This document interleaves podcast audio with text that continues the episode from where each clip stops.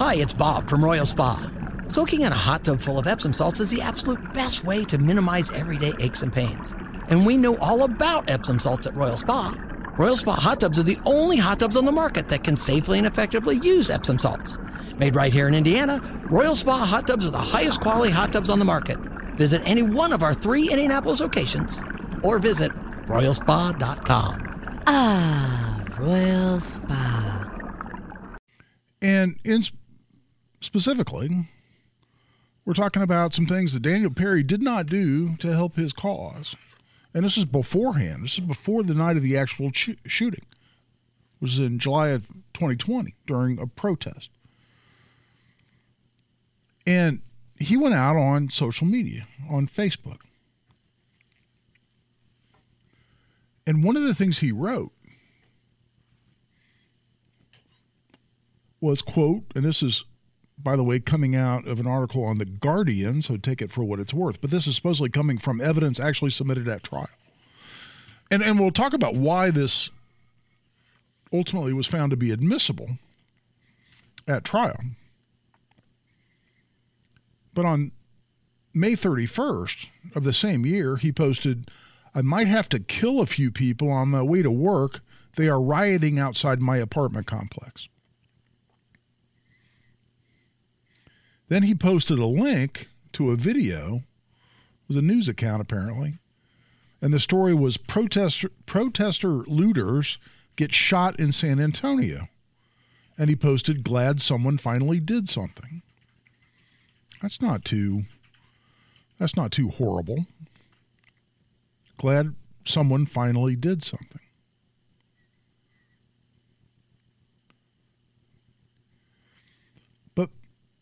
When you look at the th- prosecution's theory of this case, and by the way, there were others,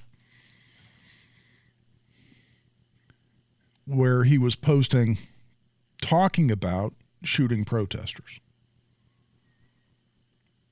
The theory of the of the prosecution's case is that Daniel Perry was driving essentially past a protest. He had a decision. He could go straight and to a large degree avoid the protest, or he could turn right and go toward the protesters. He did the latter. He turned toward the protesters. Other protesters who witnessed the events say when they saw the car approaching them, they felt threatened by the car. Now, you can believe that, you can not believe it. You can say that's all B S. There are protesters, so by definition, they're going to support the person who got shot. By definition, they're going to be antagonistic toward the, towards the guy who does not sympathize with the looters. And that's all true in terms of where their sympathies would lie. But the theory of the case is that he had an attitude, he had an inclination toward vengeance or toward violence, toward protesters. When he saw the protesters, he made the decision to approach them. Approaching the protest in his car was when ultimately the quote-unquote victim walked up to his car carrying a rifle. That's when Daniel Perry shot Garrett Foster. So you unpack all of that, and the jury's, the jury was told by the prosecutors, this isn't a case of self-defense. This is a guy who was angry about the protest, who multiple time, multiple times posted violent or threatening messages on Facebook. He was looking to do what he did. He found an excuse to do it, and he killed someone. I'm not saying that's true. If you're just tuning into this, if you're listening to this, please. I ran into this on social media when I'm trying to explain the downside to saying things like that on social media if you're involved in a shooting after the fact. And people come out and say, oh, you're excusing the protesters' conduct. Oh, you're excusing the violent protesters. Oh, you don't support the law of self-defense. I'm sorry.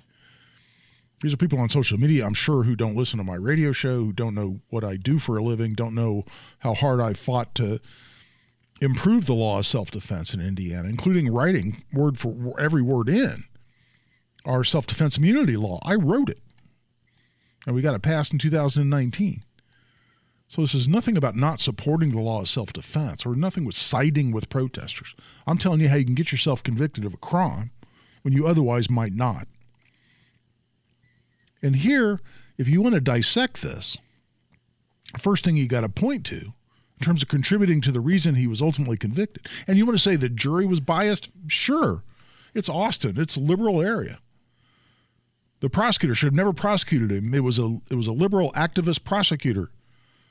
And I don't know whether this particular prosecutor was funded by George Soros, for instance, who's out spending millions and millions of dollars to get liberal prosecutors elected all across the country.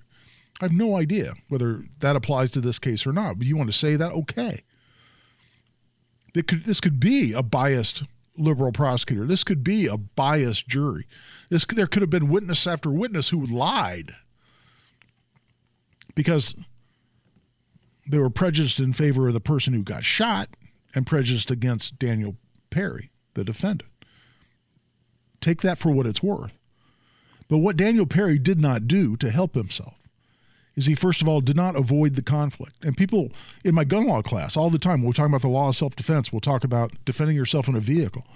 And somebody says, man, Guy, if you see a protest, you're in your car, what should you do? And my first answer to that, and there are hundreds, if not a couple thousand people out there right now that have taken my gun law class, so just in the last couple of years, I say avoid it. Get the hell away. There's a no-win situation for you. You don't want to put yourself in the middle of a bunch of protesters. But secondly, and again, well, I have the right to drive where I want to drive. Yes, yes, you do. There's legal and there's smart. And if you avoid a conflict, you know what? You don't ever go to jail for the results of a conflict that never happens.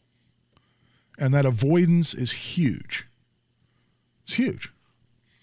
Secondly, he put arguably violent or threatening posts on social media. And, and look, I understand a lot of people, including my fellow gun owners, like to t- talk tough on social media.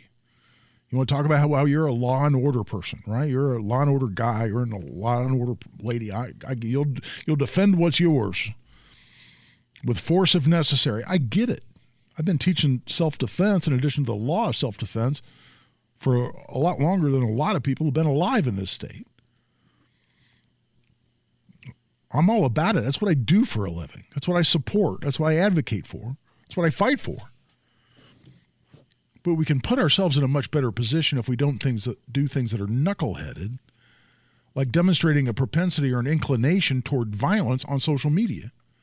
And when you say, I might have to kill some people leaving my apartment today because there are protests going on, that doesn't help you if you end up shooting someone. Why? Because it directly supported the prosecutor's theory of the case, which is he wasn't defending himself. He was looking for a fight. He was looking for protesters to shoot.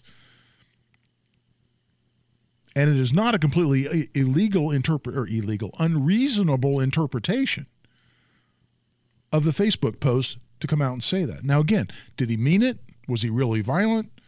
Was this legitimate self-defense? And he got just got caught up in a bad situation. That is all completely plausible. And somebody approaches my car in the middle of a protest slash riot, and he's carrying an A K forty-seven. I'm going to have a gun damn ready to defend myself. God forbid, and my family if they're in the vehicle.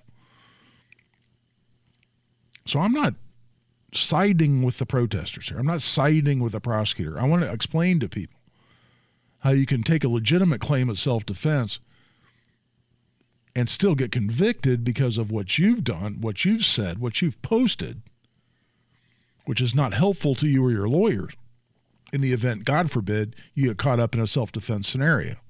It's an important point.